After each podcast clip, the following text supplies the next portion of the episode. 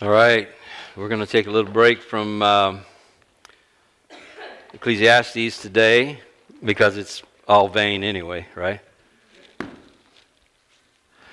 Now, I'll share. Uh, the, the, elders and I had a meeting this week, and we were talking about uh, some questions came up just about details of, of what the Gathering Place Network is looking like and what uh, you know what I'm what I mean when I say when I talk about what I'm doing. Some of the things that I say from the from the pulpit. So, uh, so we prayed uh, this week, and uh, Will and I both got a word from the Lord, and I'll share mine here in a little bit as a part of what I shared today um, about uh, just detailing this out for you so you can understand what we mean when we talk about the Gathering Place Network, because this is your ministry and, it, and you support it. And, uh, and also, there are more things that you can do to support it. So, I want to uh, talk about that, talk about ways that you can be a part of this ministry.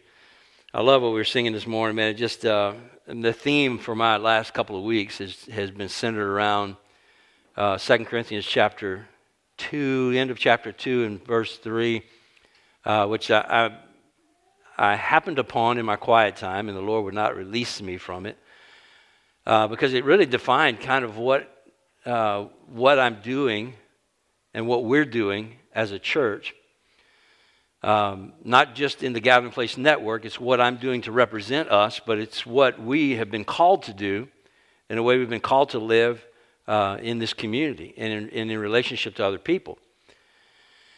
And the, the passage says, I, I, never grabbed this particular part of this passage before, but it talks about uh, us being in the procession of Christ. So he's the victor and he's, and he's leading the procession, and we are in the procession of Christ uh, as a spoil of war, so to speak, but also he says we are the fragrance of the knowledge of God. Okay, now I don't know how much you hear me say this. So I want you to hear me clearly today.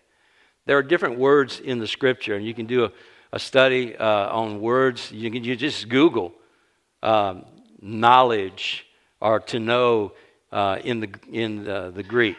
Just Google it, and you'll see all different types of knowledge that are described and words that are used to describe knowledge in the Bible. But the type of knowledge that this passage was talking about is the kind of knowledge that we talk about in, in, the, in the abiding cycle. It's a knowledge of God by experience through obedience. I hope that that flows out of your mouth on a regular basis. Like, I can't even say knowledge of God without going all the way through and saying, by experience through obedience, because that's what we're talking about. That's what we are committed to be and to gain as a church. So, the challenge before all of us is to stay connected to God, abide in Him, remain in Him. That is, remain in intimate. Literally, the Bible describes this knowledge as intercourse, like Adam knew Eve. Okay, so we're not talking about the kind of intercourse we're talking about, but we're talking about deep intimacy, like ongoing, remaining is another word that's used for abiding. We are remaining in, in, in intimate connection with Christ. So it's constant obedience. Constant obedience. So Christ is our perfect example that he never stepped outside of that. He was always obeying what the Father said. He said, I do nothing on my own. I only do what I see the Father doing. Does that make sense to everybody? So that's, our, that's who we are. And the fruit of that, the first fruit of that is we get to see God exclusive activity in our life, which is the fruit of the Spirit. That's something we can't produce ourselves. The Spirit produces it through us. It's also the fruit of new believers.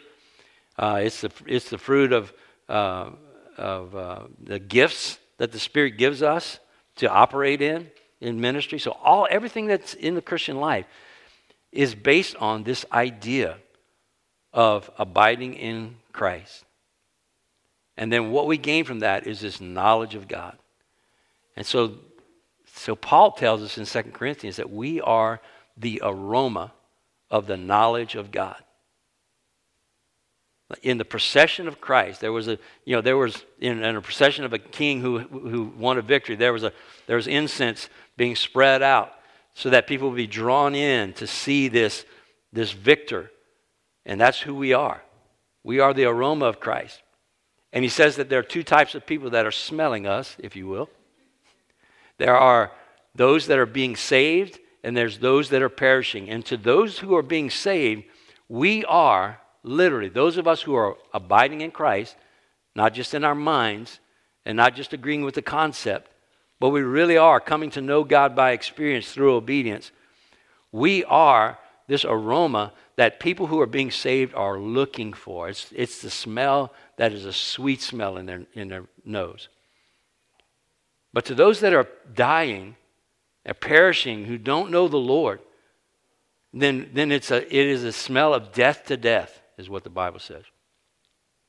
Now, some of us have come out of having heard preachers like I used to be who preached death all the time. Like the sermons that I preached were the knowledge of God by intellect, not the knowledge of God by experience. And that smells nasty to someone who's desiring God, whose spirit has been transformed. And we all knew it when we were in it. You know, uh, Brian uh, Scoggin, our, our, our uh, pastor to be in, uh, in Georgia last week, was telling me that when, when he was not, he, he felt something was wrong with the church and there was a lot of stuff in his mind, but but and then whenever he started abiding in Christ, all of a sudden he started feeling his spirit coming to life. And he says, It's like a, uh, what, how do I explain that? And he had a nice uh, charismatic brother who said, Well, that's the second gift. You know, you, you just now got the Holy Spirit. Of course, we totally disagree with that, right? Yes. You get all the Holy Spirit whenever you receive Christ. He's a free gift. You get him. And so it's not that. What is it? Here's, the, here's what the, word, the Lord has shown me the last couple of weeks it is that He's been hearing preaching that is not based on, not coming from a knowledge of God by experience. And so there's no aroma to that. Tozer talks about that all the time in different language, but this idea of the reason why when, when I preach to you about Christ, when I do it r- correctly, that you feel something in your spirit come into life. It's like, man, yes, this is who we are. It's what we're about. This is who I am. It's what I want in my life It's because is these are, this, is the, this is the knowledge of God by experience. I'm not sharing with you something I learned in the seminary. I'm sharing with you the result of something I learned in the seminary and walking in the Spirit. Right? Does that make sense to everybody? Okay. I don't want to be too philosophical today, but I want to set that up because that's what we're offering. That's, that's what you have to offer to the world around you. It's what we have to offer to the world around us. And it's amazing that God is bringing us to places where we're able to do this. So I want to remind you of some things. First of all, this call for my life came out of our study in the book of Acts. Y'all remember us talking about that?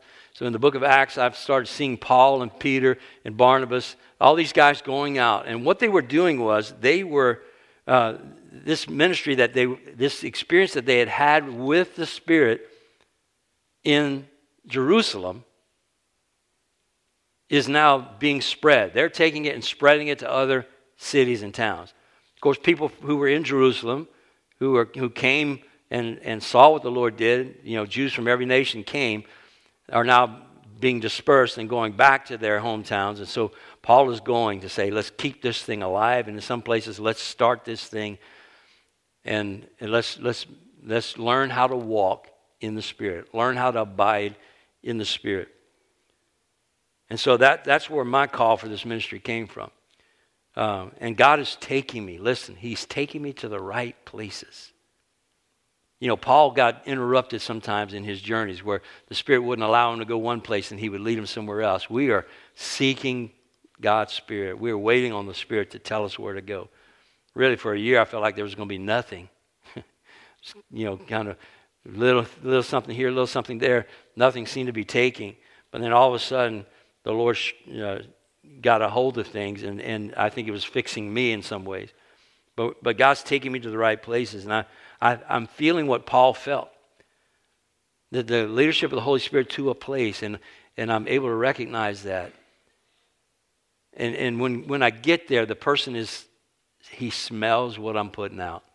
so he smells that aroma. She smells that aroma, and all of a sudden, man, this is what they've been looking for. And there are people all around you that are doing the same thing, are, are desiring the same thing. We just got to abide in Christ so that aroma gets out in this community. And Paul was teaching them to abide in Christ and to do the same distinctives that were going on in Jerusalem. You abide in Christ, and these same distinctives will show up.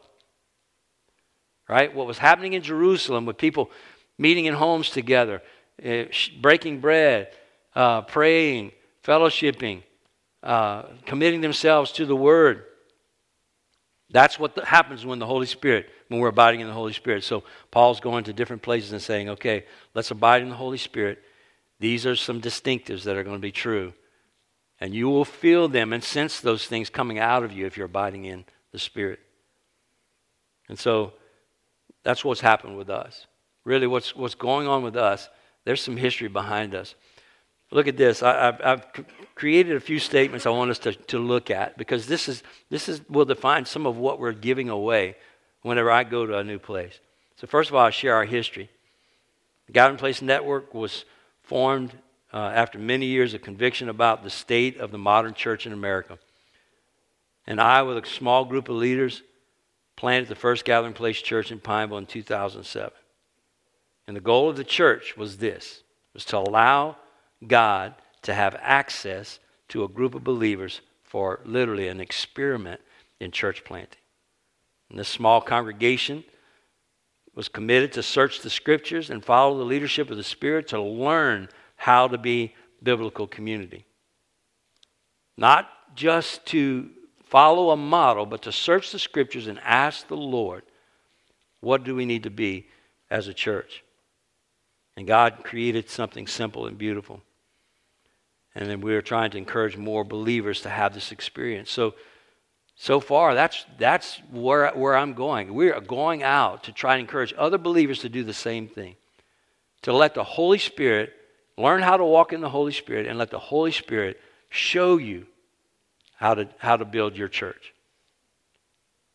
A lot, of, a lot of people don't trust that. And, and this is a new ministry for us, and it's a great ministry. It's a ministry that doesn't exist that I know of, where people are not going to try and create another model like a gathering place church that carries our name and becomes just like us in every way. And so we were talking about this the other night at the elders meeting. You know, what, is it, what does it mean to be a gathering place church? Well, the gathering place Wardville is what it means. They're not exactly like us. If you walked into their service today, you would have a very different experience in their, in their service. But there are certain distinctives that the Lord has given to the gathering place, like He did to the church of Jerusalem, and the same ones uh, He gave to the church of Jerusalem, and we are trying to walk in those.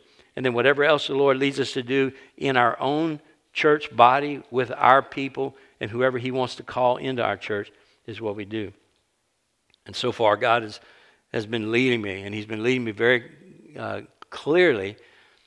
And there's really been uh, a, a, refining of this leading. Like God has, I was thinking that, you know, when we were working in Ruston, and God called us to be there, and that work was is still as significant as it ever was, because God called us to do it, and we obeyed. But when I was there, I was thinking God was going to bring a pastor there, that that church would form into one body, and that God would bring a pastor there eventually, and I would stay there until that pastor was ready, and then I would move out and he would move in. And man, God just all of a sudden, since that changed, has been redefining what I do. What I'm doing is investing in one person. God brings me to a one. So in Honduras, God brought me to Dario, who, is, who has influence over all uh, many churches. 40 pastors, different pastors have been with us uh, in our time down there. 40 pastors have heard some portion of what the Lord has led us to teach. But Dario understands all of who we are. And so he, he is our person on the ground. In, in Romania, we have uh, Elian, who God gave us. It was, it was a gift from the Lord, un, totally unexpected. But he's, he smelled the aroma, and it's amazing how open he was. And I've shared this with you guys before. There's some, some people who have been with me for years talking about abiding that still are hesitant or don't do it or whatever. Man, Elian is dug in, and every week when I talk to him on the phone, he just lights me up with his knowledge, how God is showing him what abiding is. And so he's over churches in Romania, and how, however that forms, He's going to be doing that. And then in Georgia, uh, you know, just recently, Brian and Ivy, uh, a couple that God put us with, and now Justo and Sarah, two couples. Uh, same experience. God sent me to them, and they were ready, and it was. It's amazing because you know how hard it is sometimes to explain who we are to people. But these people were not only ready to receive it, they understood it quickly, and they, their hearts were bought in immediately. And so, in each one of those cases, what I've done is I've gone back as many times as necessary to make sure they're grounded in certain things. And that is the distinctives that God's given us. So this past week, uh, well, and then, and then God gave me scriptures. First of all, one was uh, in uh, the story of Cornelius. Right when I was beginning this ministry, God gave me the story of Cornelius and Peter. And if you don't remember the story, I'll just summarize, okay? So Peter is praying, and God gives him a vision uh, of a sheet that drops down from heaven and there's, uh, there's unkosher food, and, and God is telling Peter to eat it. And Peter says, No, I've never touched any of that stuff. And God, he says, It's unclean. And God says, Don't call unclean what I call clean. Now, the reason why God gave Peter that dream is because right after that, he went to, God was leading him to go to a Gentile's house to share the gospel. A Gentile. Unclean right? People that Jews don't mess with. And God's saying, I'm going to I'm going to bring a, a, conversion here. Don't call unclean what I call clean. So it was bringing him to a person, to Cornelius. But also, and Cornelius is having his own experience with God. He's a God fearing man, and, and he is seeking God, and God speaks to Cornelius very specifically and says, Send some men to go get Peter. I mean, very specifically. Go get Peter and bring him here and hear what he has to say. And so he gets Peter in his house, and what happens? This magical moment, this incredible experience where a man who had been led to seek um, another man's uh, words, and a man who was sent to give the word of God to uh, that man, is they're having this experience together, and the whole family uh, ends up believing in Christ and receiving Christ. All right, that's that. God gave me that story to say, wherever you go, wherever I send you, there's going to be a Cornelius. There's going to be a somebody who is going to be ready to receive you because I've been working in their life. And every place I've been, this is what's been happening. The people that I'm sharing with, it, it, it's sometime in the conversation they will either go like Dario did, man, I've been, I've been hearing this from the Lord over and over again. I just needed somebody to tell me that it's right. Uh, uh, Brian told me the other day on the phone, just a couple days ago on the phone, he said, Man, I've been, you know, I, have had this in my heart forever. I just didn't know how to express it. And, and so it's over and over again, this is happening. God's putting this message in the hearts of people. And so when, I, when I'm going out, just know that's, that's what's happening. And then this past week, well, this morning, in John chapter 4, this was sweet. God, God gave me this passage. I don't have this one up here because it was this morning, but listen to this. John chapter 4, if you want to read it, uh, verse 23, or look it up. This is the story of the woman at the well. Came up in my readings this morning. This is what Jesus said. And I think this describes what we're doing and who we are. He says, But the hour is coming and is now here when the true worshipers, true worshipers, will worship uh, true worshipers will worship the Father in spirit and truth. All right, we, we know that. And that's what, that's what differentiates, I think, what we do from what we used to do. We used to worship, but we didn't worship in spirit and truth. We, we weren't really engaging and coming to know God and the words were dead and our experiences were dead, but, but now we're worshiping in spirit and truth. We're really worshiping because we know the God we're singing about. We've experienced him this week, and we're singing about characteristics that we know he has because we've seen him. And then he says this. Listen, listen, this is the last verse, last part of the verse is what really got me today. All right, so worship in spirit and truth. And then it says, God is spirit. Okay, I'm sorry. No, next verse. But the, uh, the let's see, Father. All right. but the hours come, blah, blah, blah, worship spirit and truth. For, the Father is seeking such people to worship Him. I don't know if you guys are feeling that, but on the heels of what I'm prepared to say to you today, man, I thought, that's so, I never saw that before. The Father is seeking such people to worship Him. Like He's out there finding these people. And so our job is just to go be the, the voice of God to these people that the Lord is finding. Like He found this man in Romania, and through the, through the uh, variety of circumstances, He brought us over there to talk to this man because he was seeking. God was seeking him, and he was seeking uh, God. He was seeking to worship God in spirit and in truth. He knew that what he was experiencing had a, a, a deadness to it. And, and by the way, just pray for him because this past week, as we were talking, he was sharing frustration because his church wants him to be about the building and about the coffee and about all these things to keep people coming to the building. And he's get, he's, he's, he has smelled something different. And, and it's tough. And, and the Lord spoke clearly that morning through a devotion that I, I read right after I talked to him about how the people in the church will hold the purse strings because he's struggling because his salary is paid by these people. I know that. I've been there. But, but there are people that God has out there. God is seeking, and we get to be the ones. The voice of God that goes to them and says, Listen, I know you're going to think this is weird, and, and, and you're going to wonder how could this circumstance happen or this coincidence happen? And we're able to say, It wasn't a coincidence. You are Cornelius, and I'm your Peter, and I'm coming from the church of Jerusalem to say, This is God, and you can do this. That whole church the other day in, in Georgia needed, needed permission from somebody to, to believe that being a church in a house was okay. All of them are still members of another church. They need somebody to say it's okay for you to pursue God and God alone. It's all right to abide in Him, and whatever He produces is good. It's going to be biblical, it's going to be right. Stay in the Word, immerse yourself in the Word, and abide in Him. And then this past week, after, we, after the elders and I met, uh, the next morning as I was praying about should I speak tonight, I mean today or not, uh, because Will asked me to pray about it. I came into Exodus chapter 18, which I'm reading right now. Just through, I'm in the book of Exodus in the Old Testament readings, and look at it with me in verses 19 to 27.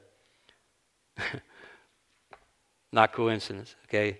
It's going to make sense based on everything I've just said. He says, "Now obey my voice." This was Laban giving advice to Moses, who had been meeting and to hear all the complaints of all the people. Now obey my voice, Moses. I will give you advice, and God will be with you, and God be with you. You shall represent the people before God and bring their cases to God. And you shall warn them about statutes and laws and make them know the way in which they must walk and they must do and what they must do. Moreover, look for able men from all the people, men who fear God. Cornelius is described that way. Men who fear God, who are trustworthy and hate a bribe, and place such men over the people as chiefs of thousands and hundreds and fifties and of tens. And let them judge the people at all times Every great matter they shall bring to you, but any small matter they shall decide themselves. So it will be easier for you, and they will bear the burden with you.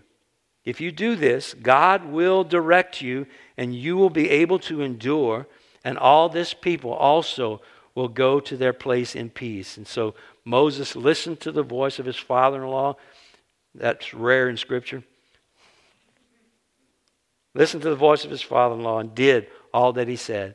Moses chose able men out of all Israel and made them heads over people, chiefs of thousands, of hundreds, of fifties, and of tens. And they judged the people at all times. Any hard case they brought to Moses, but any small matter they decided themselves. Then Moses let his father in law depart, and he went away to his own country. Isn't that sweet? I don't know if y'all get goosebumps by that.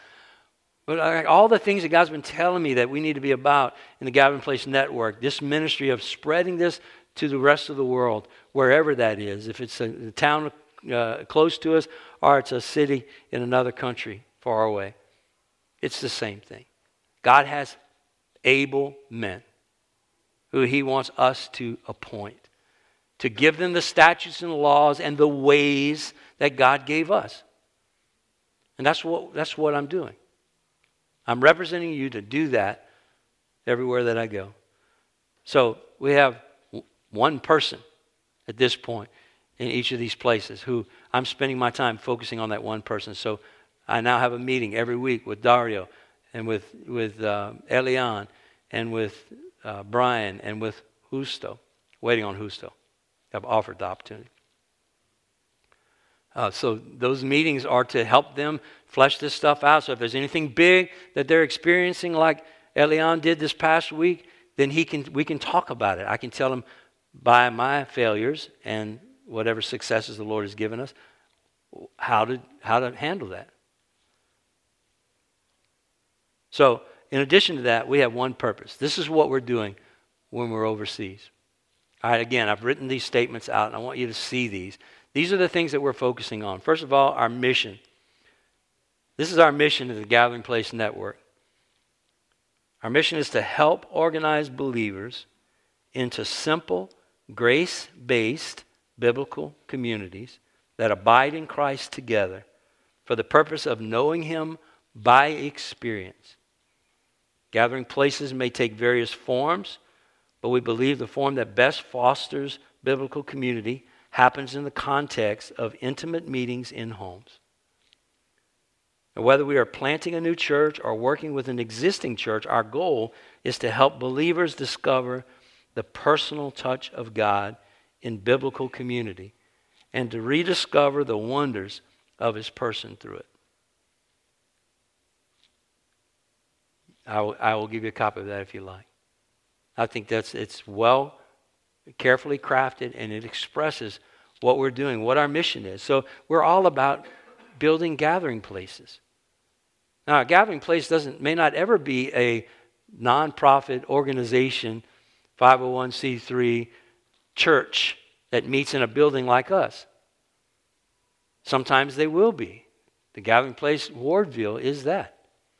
They also may not take our name. But what we're trying to create is not churches like this building, uh, like this, the people in this building.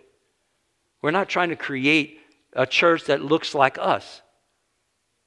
We're trying to lead people to know God and to walk with Him in obedience and let Him form that church, however it's going to look. And so we're not going away trying to create a duplicate of the model here. Everybody understand that? Say, oh, yeah. Okay, I hope you heard that.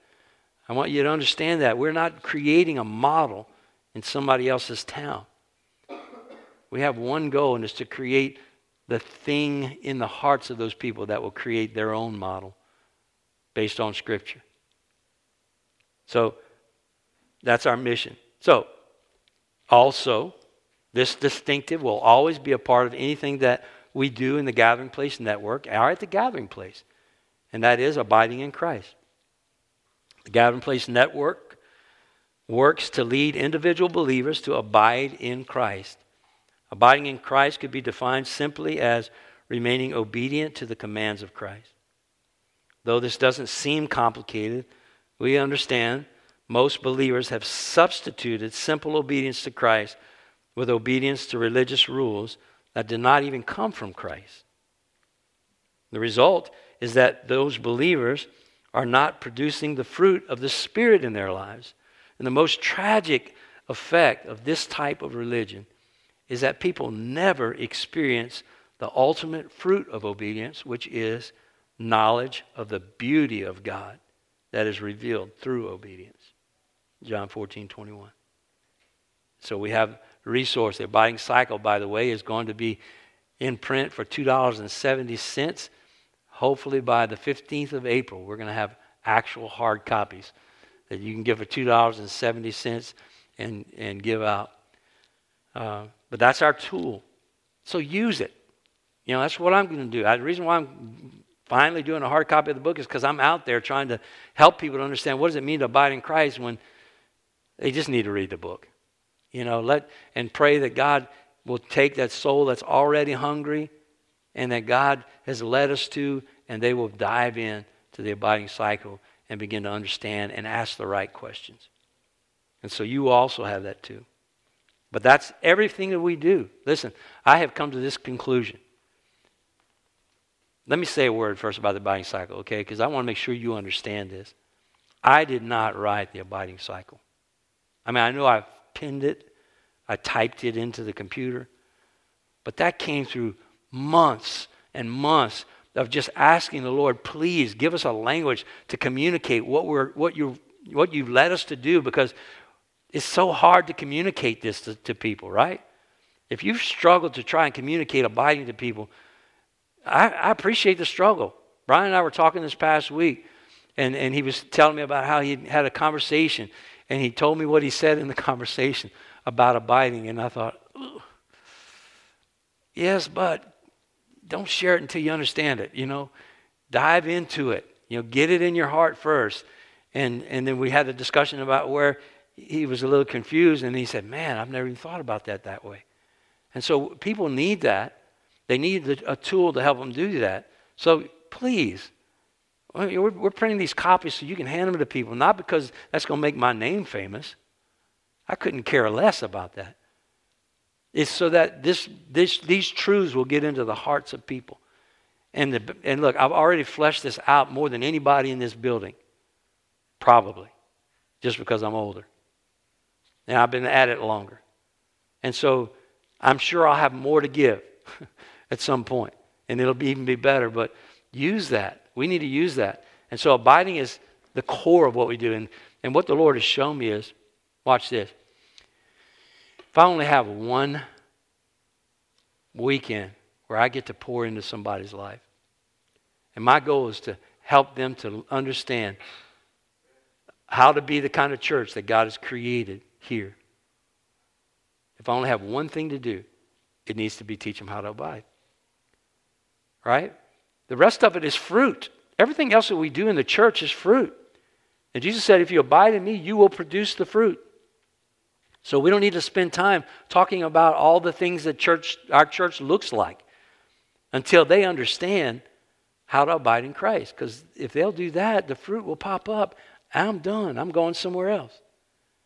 And I'm, I'm convinced, as I've been working with churches and people, that this is the struggle that Paul was having.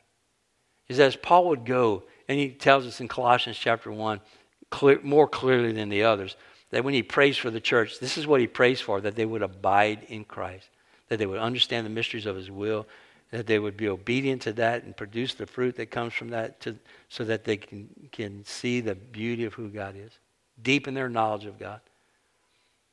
And so Paul, uh, Paul's letters were to, to correct anything that was stopping that from happening. That was happening in its purest form in Jerusalem. So that's what, we, that's what we're doing. Abiding in Christ is going to be the first thing we do when we step into any situation. So when I go, that's what I do. So I present our mission, I present abiding. Grace is the next distinctive. Gathering Place Network understands that a proper understanding of grace is necessary for believers to fully release themselves to the lordship of Christ. Jesus is Lord, and our submission to Him as such does not alter his, lord, his lordship. But God's intent was always that men would have hearts that are surrendered to him because they see the beauty of his character. This kind of surrender has been made possible by the work of Jesus on the cross. Ezekiel 36. Grace is one beautiful characteristic of God, and that we found many believers do not understand completely. And we believe that it's foundational when it comes to abiding in Christ. And so there are a couple of resources that we also give out, and I have given out to the people that, that we are ministering to, where uh, gathering place work, the network is, is being uh, is having an effect. And we understand that here. The grace has changed our lives, right? I mean, the understanding of the imputed righteousness of Christ is something that a lot of churches around the world don't understand. It is transforming the way pastors in Honduras are doing ministry in their churches. It's transforming Elian's life right now in Romania and consequently will affect all the pastors that he has any connection with. It's changing uh, Brian and Scoggins, uh, Brian and Ivy's lives right now. Talitha and I were just able to just keep driving home the truth of grace, which they had never heard before. And, and it's, it is necessary, and it is the message that we're sharing. So everywhere we go, we're spreading the message of grace. And then we're also spreading the message of community. The Gathering Place Network understands that biblical disciples find themselves in intentional community with other believers. You're going to find yourself there if you're abiding in Christ. Our goal is to help believers understand biblical community and aid in the formation of communities within existing churches or in, the addition, in addition to existing churches. We are also involved in planting gathering place churches in the United States and abroad. Wherever a door is open, we're willing to prayerfully consider helping to plant a biblical community. Already, the Lord has given us a couple of resources. One is we, are, we already have teachers available in our two churches in, in Louisiana to help leaders anywhere in the world to understand uh, how to do community uh, and, and to train pastors and leaders.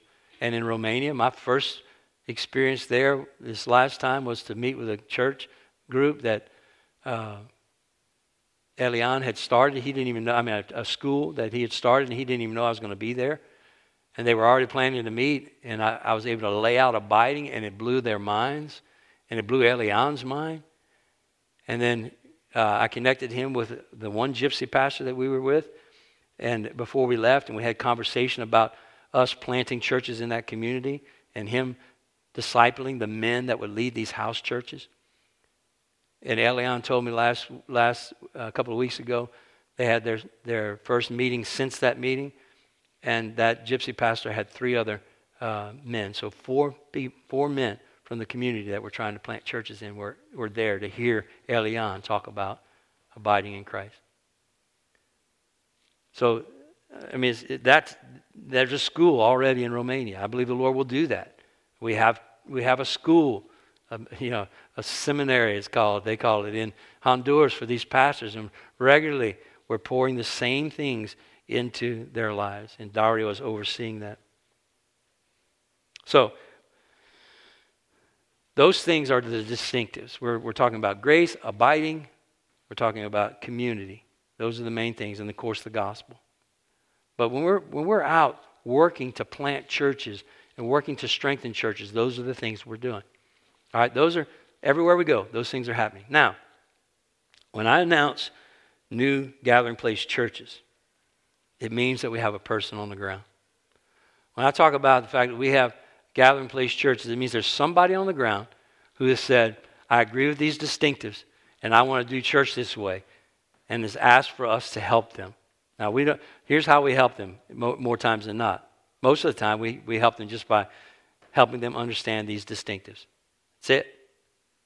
That's really all the Lord's given me to do is to help them understand that in a way that they can walk in that and let God form whatever He's going to form. But then also that they can give it away. All right, so so we have 12 churches. I've said we have 12 churches. Well, I said we had 10. Now we have 12 churches in Honduras because we had two new pastors who came this last time and sat in our training and bought in. They bought in to what we were talking about. These distinctives are what they want in their church. They're not calling themselves the gathering place. We have no responsibility for them in the sense of uh, funding or any of that unless we desire to, to help them. They have, we have no liability that's tied to any of these churches, uh, but they are our churches. They are the gift that God's given us. They are the people that God brought us to in that country who are ready to smell the aroma that we're putting out and they bought in. Uh, now, the, the churches in Georgia are probably going to be two gathering place churches. They will probably take the name, but nothing changes. They're in the same way, they are still connected to us because of the distinctives that God's given us. Just like the church in Philippi was not called the church in Jerusalem, right? Same distinctives, same Holy Spirit, same principles that allow the Holy Spirit to move and work and form that church and form their teachings and, and guide their, their uh, spiritual lives and discipleship. What's happening in Philippi and Corinth and Ephesus. Same stuff that was happening in Jerusalem. And we get to stay in contact with them in the same way that Paul did, only better. I don't have to write a letter and wait for somebody to deliver it on a camel, right? I'm, con- I, I'm able to be in contact with these leaders every week to strengthen the work of the gathering place in those places. So um, that was a little bit of the confusion that the elders were talking about. We weren't sure what we were talking about when we say churches. Sometimes it's going to be a church. Uh, we're not taking, there's no connection or, uh, in the way of liability or they don't have to be like, in no church, gathering place church, even if they take our name, has to be just like us. It's just these distinctives. Okay? So if you have some questions about that, I'm going to I'm gonna allow you to ask those here in just a minute and, uh, and, and clear that up. But we are doing some things. When I, when I announce that, what I'm saying is that we have a person on the ground who's receiving and multiplying these distinctives, multiplying them. The things the Lord has given us are being multiplied in other places. Now, it may be starting uh, new gathering place churches like in Georgia. And in those cases, if they, t- if they want to call themselves the gathering place and use that name, there are a few other distinctives also. All right, and that's the ones that we talk about in new member training. If you want a copy of those, we can print you a copy. But it's the mission is leading people to know God and we and in, the way that we're talking about abiding in Christ, knowing Him by experience through obedience. The uh, uh, message is just simple gospel. The motive is the grace and character of God. That's what motivates us to to complete the mission. Ministry uh, will have different aspects. Uh, some of the aspects of, of, ministry, which is also our methodology, uh, can be things like they can take on any portions of that that they want, but they have to be elder led, is one. Um, they have to have small groups as a major focus in their church in the way that we understand community. So there are a few other little distinctives that they take on if they're going to take on our name. And then they have to be willing to multiply and be missional, spending majority of their money outside the church. And, and, uh, and so that's uh, what makes them gathering place churches. Uh, so if they're going to be a church that takes our name, they'll have a few more distinctives. But again, there's no uh, other connection for us other than what the Lord's shown us, we're taking to other places. Uh, so, uh, other works that we're doing, uh, again, we're working to start new small groups. Um, we are supporting financially some places, right? We're giving uh, 600 soon to be 700. Some people are helping us to support this as well. To Romania to to to uh, fund uh, three people on the ground, and and some s- supplies and things that are needed for the for the youth in the village where we're working. We're paying Dario in Rom- in Honduras. He, we are he is full time employee employee of ours. Uh, again, which means uh, we give direction, but the direction we give are the distinctives. We're not asking him to, we're not telling him how to do what he does. We're asking him to abide in Christ. And we are his accountability in that. And so we're meeting weekly. I'm meeting weekly with him to talk through those things.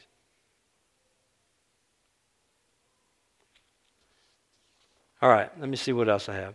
All right, one other thing is, is missions. This has been a, a twist that I didn't expect.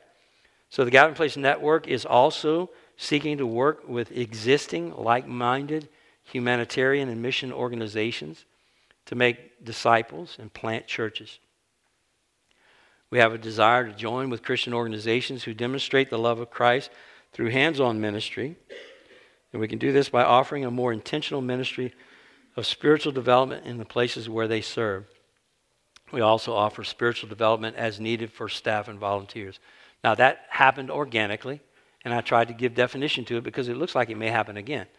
I have three other organizations right now, three other nonprofits that the Lord has brought across my path in undeniable ways. And so we'll be praying about connecting with them. But we do one thing we don't do humanitarian work. We support it, but we don't do it. I'm not going out to, to do mission trips. I'm not going out to do um, to bring aid. Or you know, we have a medical team that's going this, to Honduras. That's not me. Uh, we're not building buildings. These are things that these other organizations do and do well. And even when we started working on some things in Honduras uh, towards this medical mission, God brought through the weirdest connections. Person contacted me and said they're going to be in Olanchito where we're going to be at the same time, and they do medical mission trips. And they are, they, they've been doing it in Honduras and in Olanchito, our town, for years. And I just found that out this past uh, couple of weeks. I know there's some connection there. Also, a guy randomly, when I was in a conversation about Romania with a couple of pastors in Chicago, this guy had just gotten back from Olanchito. Three guys on the phone, and one of them had just gotten back from Olanchito, our town, and said, This is what we do. We have a nonprofit that builds buildings and does construction work and humanitarian aid. so all these pieces will come together. But we're willing to open, to open ourselves up to be a part of that, but in the right way. Our goal is one it's to teach people to abide in Christ, teach them about the grace of God, and teach them how to do community and do it biblically. All right? I'm going to stop and field any questions that you have. The goal of today is that you would get, have a clearer picture of how this is beginning to be to unfold. Okay? And obviously when you're abiding in Christ, it can unfold in a little bit different way in a few months, right? And, we, and I'll keep you updated. What kind of questions do you have? And I'll repeat these questions if you, uh, so that people on the recording can hear it. Yeah, Beth.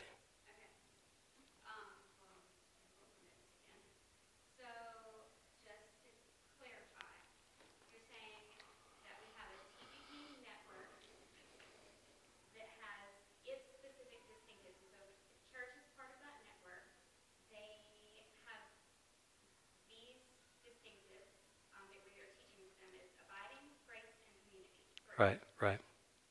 Just those three, right? Right. And then if they take on the gathering place name, that's a further. That's the six distinctives. Yeah, it's a different commitment. It's, it's, a, it's a stronger connection. Right, the six M's. That's right. Well, the three are in the the three are in the six. Yeah, yeah. It's just a it's a commitment to multiply, uh, so be more missional in their spending. Uh, you know, to to to try to start like in in Georgia, we're asking them to start by by committing half of whatever they start taking in in tithes to outside. So they start there rather than have to get there like we did, right? And they and, and they've already been very supportive of us in the network financially. And so uh, also these churches will be able to do that. You know, any of the churches that are going to be churches in the United States anyway will probably be able to support us, especially if they're a house church, because they don't have a building to pay bills on, you know, very limited expenses.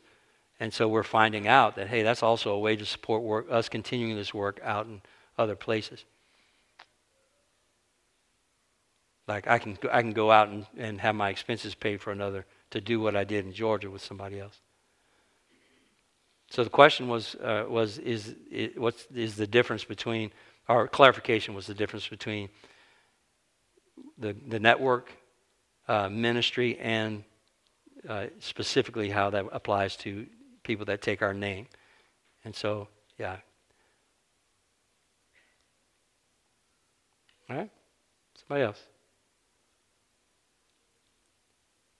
Everybody understand what I mean by no liability, right? Like we are not, they can't sue us. Nobody can sue us if something happens in a church that carries the gathering place name. There's no connection. There's no connection other than spiritual for us. Yeah, Mike?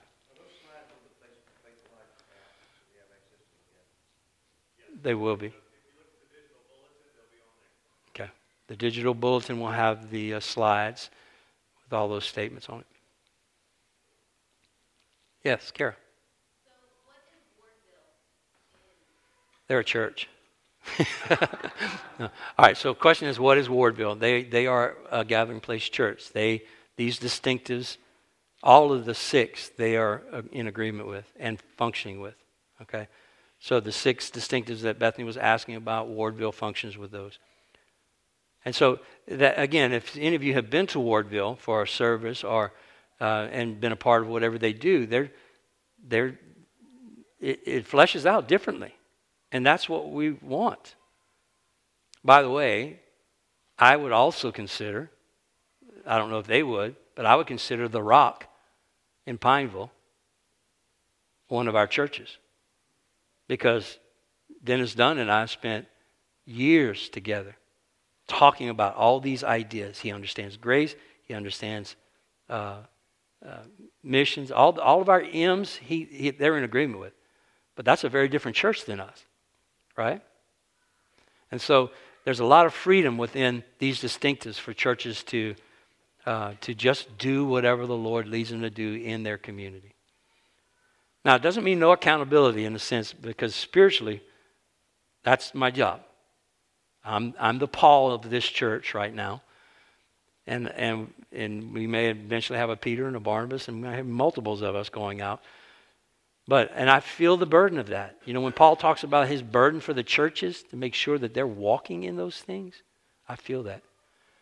And so I'm, I'm staying connected, answering questions, you know, trying to keep a feel for what's going on and how these things are being fleshed out.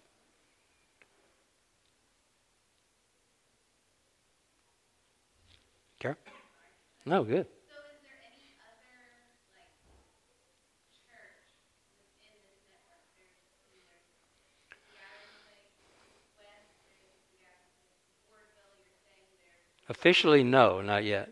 Yeah. I mean, there are two churches that, two, when I said the other day that there's two churches, we have two churches in Georgia, they have both committed, leaders on the ground have committed to say, we want to be gathering place churches, carry the name, and lead our people in this way.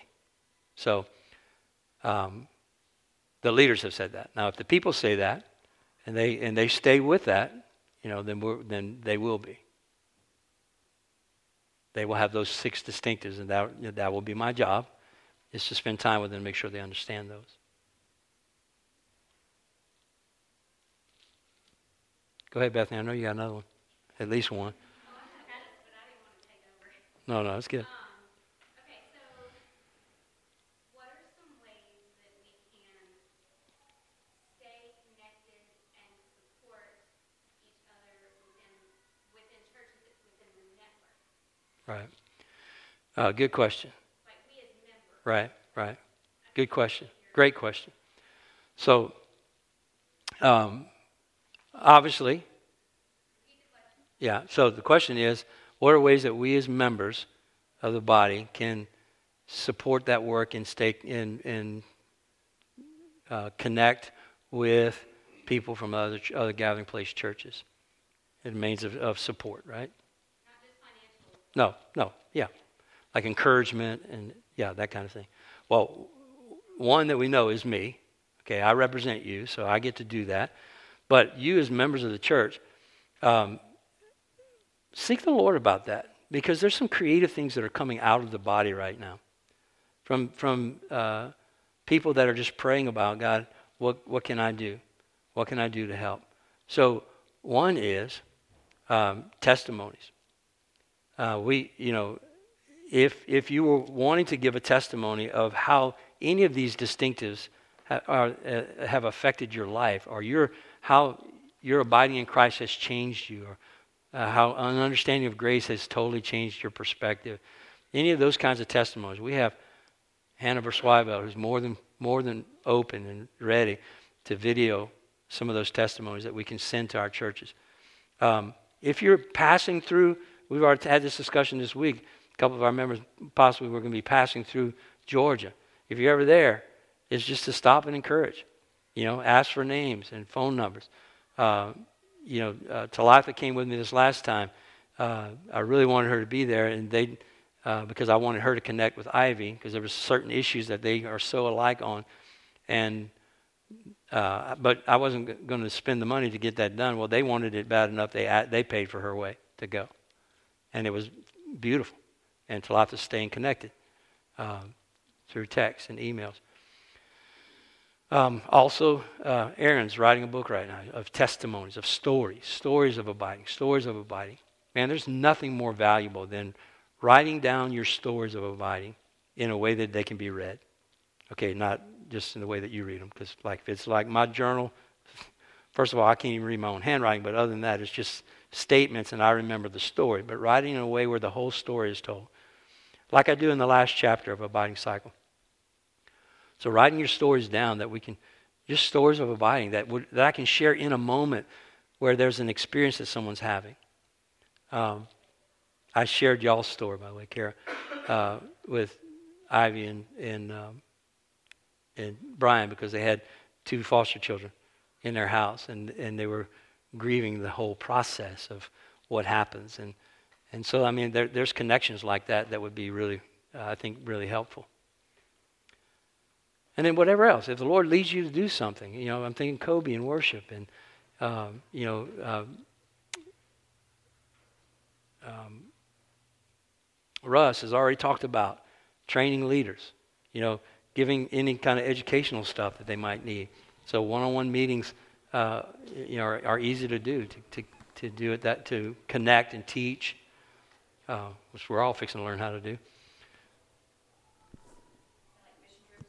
mission trips in some of these places. You know, it's, it's the same as also, by the way, you know, so um, Galena Bible Church is not a gathering place church. They don't have all of our distinctives, but they are definitely understanding grace, uh, abiding, and community the way that we do, and they buy into it. So they're one of our churches. So it's beautiful when we send a mission team up per their request and they're not going to hear a, a different kind of teaching. They're going to hear the same teaching reinforced. And so, same thing in Honduras when we go there. Yeah. Um, so, I, I know that obviously the, the Gathering Place churches here were planted, what you said, 2007? Well, diff- yeah, different times, but, but first one.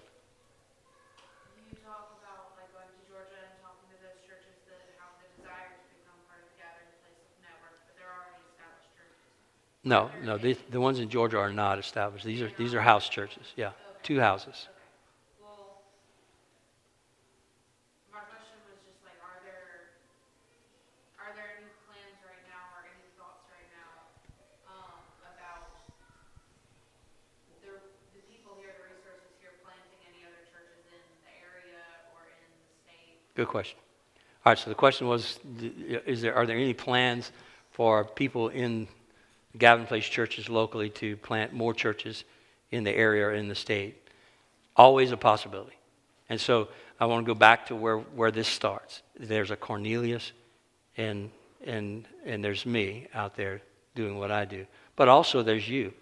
So anytime that you, you know, if you desire for this to happen in a, in a location, you, you find some people who are smelling what you're putting out and they're saying, man, I want that smell around here, so to speak. so gross. right? People that are, they, they say, man, I wish there was a church. Like, for instance, uh, Mike and Deb's daughter is the reason why we ended up in Ruston. Because they came here and they experienced this and they said, we want something like this here. And so that's, that's initially why we went to Ruston. And so, yeah, we're, we're just following the Lord. So the Lord can bring us anywhere He wants to. Uh, we didn't have, we, Georgia wasn't on the radar. Romania wasn't on the radar. Know, just all of a sudden, God opens the door and then we walk into it. And so the same thing can happen for you. And I encourage you to keep your eyes open for that. If you have people who say things that make you think, wow, that's a Cornelius, then I'm ready to connect with them and get things started. And then invite the congregation to be a part locally. Yeah. In fact, there was a local option, opportunity here that I think we should have gotten, but we didn't. It was a, a location that someone was ready to hand us the keys, and we lost it because of some other things that happened. so we're, we're ready. We're always ready. You know, we're, that's what it means to be to have the distinctive of multiplication. We're not just connecting and holding on, we're, we're moving out. Okay, good question. I up just kind of add a couple of things, but the conversation kind of already went there. The question uh, was presented as how do we kind of create this? Um, you know, we, we refer to Wardville as our sister church, and so how do we kind of create that? And Glenn touched on it a little bit, but I would say a big part of that is is for you guys as members to pray and ask the Lord. Um, one of the discussions that we had in elders meeting is, you know, one of the things that Russ is really passionate about and involved in is um, is taking care of children, making sure they're safe. And so, as those churches are, are if they desire to follow our distinctives and become a gathering place church, that we have resources available within our two churches that we have now, Wardville and West, to help them set up whatever they need in terms of getting to a place like this if God's leading them that direction. And so, Good. you guys are the resource for that. It's just just like we are. Yeah, and same thing with Bethany. I, I thought numerous times about Bethany. I'm put her on the spot, but you know, your ministry here is you've learned a lot by doing the ministry. You're not you're a whole lot smarter than you were when you started, because of experience, what God has shown you. I'm saying, praise God, because you were dumb before. Uh, no, We'll I take think- care of this I- outside yeah, later. that- You'll have to deal with that, not me. So, no, but, but Bethany has learned so much, you know, uh, by, and Kyle, by working in this community, to be able to pass that on uh, to, you know, that, that, that information is invaluable when it comes to dealing with at-risk children. And, and uh, you know, and we have those, those experiences to share. I've also thought about, you know, uh, Lucci in uh, working with the youth and his his desire to just have some resources. Just you know, it's so hard for him to get any kind of resources to use for you to be able to connect with him, uh, which is uh, you know I'll talk to you about privately also. But uh, that that thought came yesterday, is that rather than me trying to us trying to create a curriculum, it'd probably be easier for him for you to get a bunch of kids together, do a game, and write, tell him how to debrief that you know, because that's what those kids are going to want there. Something that's a little more fun, but also has a point. And y'all have done that beautifully here. Uh, so, so it's that. It's who you are. Um, you know, it's, it's taking taking the gifts and skills that you have and using it in, in those places. It's two good examples. Yeah. A really quick question, are any of those people, co- um, on Facebook or social media? Yes. that the members could maybe connect with them? Yes. Um, yeah, just connect with me, and I and I'll be glad to uh, pass that information on. And let me let me warn them ahead of time also, just just to let them know. But no, they're they're very open to, uh, like Luciano is, is very tech savvy. Uh, while he's on the road, he he's he has messaged me, or face messaged me, Facebook messaged me, video Facebook messaged me all the terms, the terms, the social media terms. He emailed me. Yeah, no. Yes. Um, would it be, like, appropriate maybe, I don't know if that's the right word, to do, kinda like we have our Facebook group, to do one for the TGP network? Just because I'm thinking, like, that is such a Yeah. good way for us to share It's a good thought. with each other Mhm. and say, like, I love it when you share, like, a devotional that's, like, right on topic. Right. I think that's really helpful. I think it would be really cool to have a place where we can kind of connect. Um, and even to, like, I like even maybe having, like, keeping hours for, like, Yeah. events, definitely, yeah. You know, and that kind of thing, but another one where we can all be. And in that way, we all kind of know who the other people are. Um, and then It's good. you know, if we want to friend other people who are kind of in the same position as us at other places, like we would have a kind of a point of reference. hmm Oh yeah, that person is in this, this or whatever. Yeah. Kind of like right now, Wardville has their own Facebook page, obviously, and we have our group, and we have Yeah. our own, but like, I'm a member of both, so I can Yeah. kind of see visibility of what's Yeah. happening in both places, is that what you're talking about?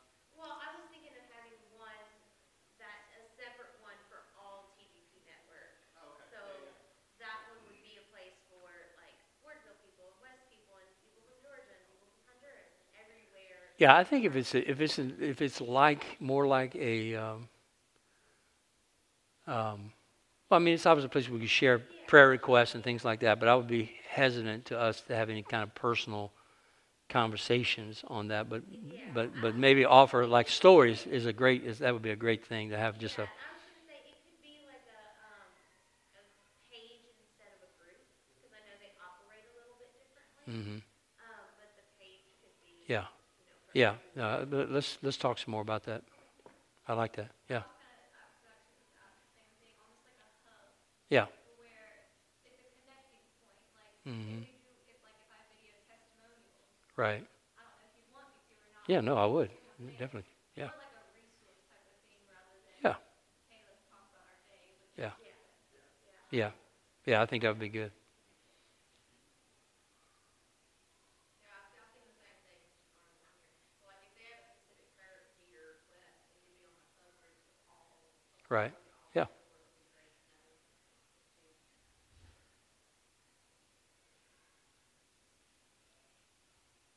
Okay, somebody else. Has this helped? I don't know how much, you know, I, I, I apologize first of all because I think um, what happens is like I, I talk to Maddie and Jake all the time because they're my kids. You know, I, I talk to Will and the elders. Uh, I, you know, I talk to the worship team every Sunday, and I forget that I don't tell everybody what's going on all the time. So, anytime you have questions about what the Lord's doing with the network, feel free to ask that. Um, financially, I'll just report this. You know, the, the budget that, that I presented to the church, I'm giving for just for accountability. The, the elders will serve as a board for the Gathering Place Network because it will come, money's coming in from all different kinds of places. So we have a close accountability on that. But also, it's already been blown out of the water, like uh, from the income standpoint. Like I, I plan on us taking in, I think three thousand dollars for the year from uh, possible places like what's happening in Georgia. We've already taken in over two thousand in the first first month of connection with them. So um, I don't know what this is going to look like financially, but we tried to put a proposed budget together to kind of let you know what we're doing. But anytime you have questions about any of the finances too, please ask that. My my salary is funded by the Gathering Place. Um, and uh, and there's a portion of what we do in ministry. All the ministries are going through the network. So what we do in Galena, what we do uh, in Honduras, in Romania, any of the monies, uh, about 50% of the monies that come into this church tie, through tithes and offerings goes into the network, and goes out into missions. All right. So I think you can feel really good about that. I'm I'm proud of where the, where you guys have come with that, where we've come as a church, that we're willing to spend a little less on ourselves, a lot less on ourselves to be able to do that. But if you have any questions, please don't ever hesitate to ask about the finances and, and where our money's going. All right, anybody else got a question? All right, I think this was good, Will. I'm gonna just use